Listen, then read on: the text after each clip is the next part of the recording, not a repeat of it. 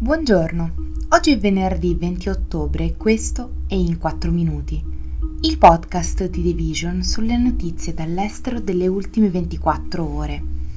Parleremo dell'India che blocca internet per mascherare il malcontento interno e del presidente filippino Marcos che irrigidisce la linea delle Filippine sulle acque contese.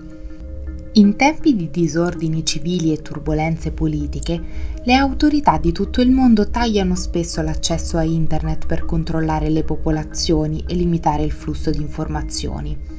I militari del Sudan e del Myanmar lo hanno fatto quando hanno messo in atto i colpi di Stato armati nel 2021, l'Iran quando i manifestanti si sono riversati nelle strade dopo la morte di una giovane donna, Mahsa Amini, avvenuta un anno fa mentre era sotto la custodia della polizia. Ma il paese che ricorre più spesso a questa tattica non è uno Stato autoritario come la Russia o la Cina, dicono i gruppi per i diritti digitali, ma l'India.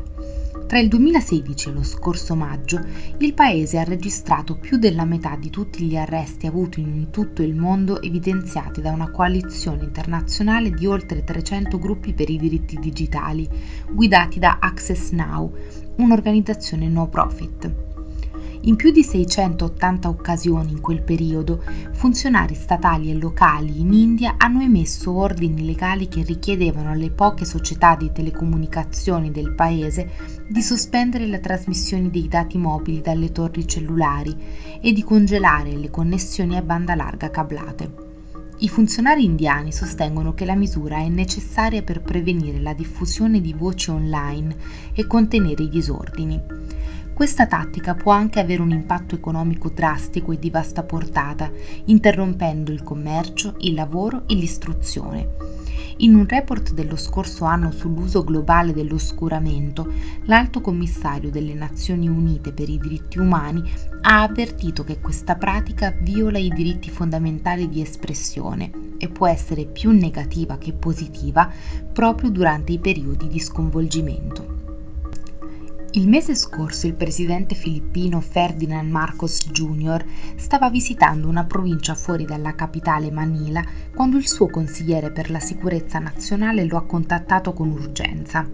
La Cina aveva installato una barriera galleggiante in una parte del mare rivendicato dalle Filippine e voleva sapere se dovesse essere rimossa. La decisione di Marcos è stata quasi immediata secondo i funzionari della sua amministrazione e ha ordinato alla Guardia Costiera filippina di tagliare la barriera lunga 300 metri. L'ancora è stata riportata a Manila per una conferenza stampa, definendola un souvenir. L'operazione è stata vista come una decisione sorprendentemente di carattere anche da coloro che hanno monitorato la crescente affermazione di Marcos sulle rivendicazioni filippine di sovranità nel Mar Cinese meridionale. Secondo più di una dozzina di alti funzionari e diplomatici occidentali, filippini e di altri paesi asiatici, la volontà del presidente di opporsi alla Cina si è rafforzata negli ultimi dieci mesi, alimentata dalle continue vessazioni cinesi e dai numerosi casi in cui i tentativi filippini di distensione sono stati respinti da Pechino. I principali collaboratori dell'amministrazione Marcos hanno portato avanti una campagna per denunciare pubblicamente le incursioni cinesi in questa parte strategica dell'Oceano Pacifico, che i filippini chiamano Mar delle Filippine occidentale.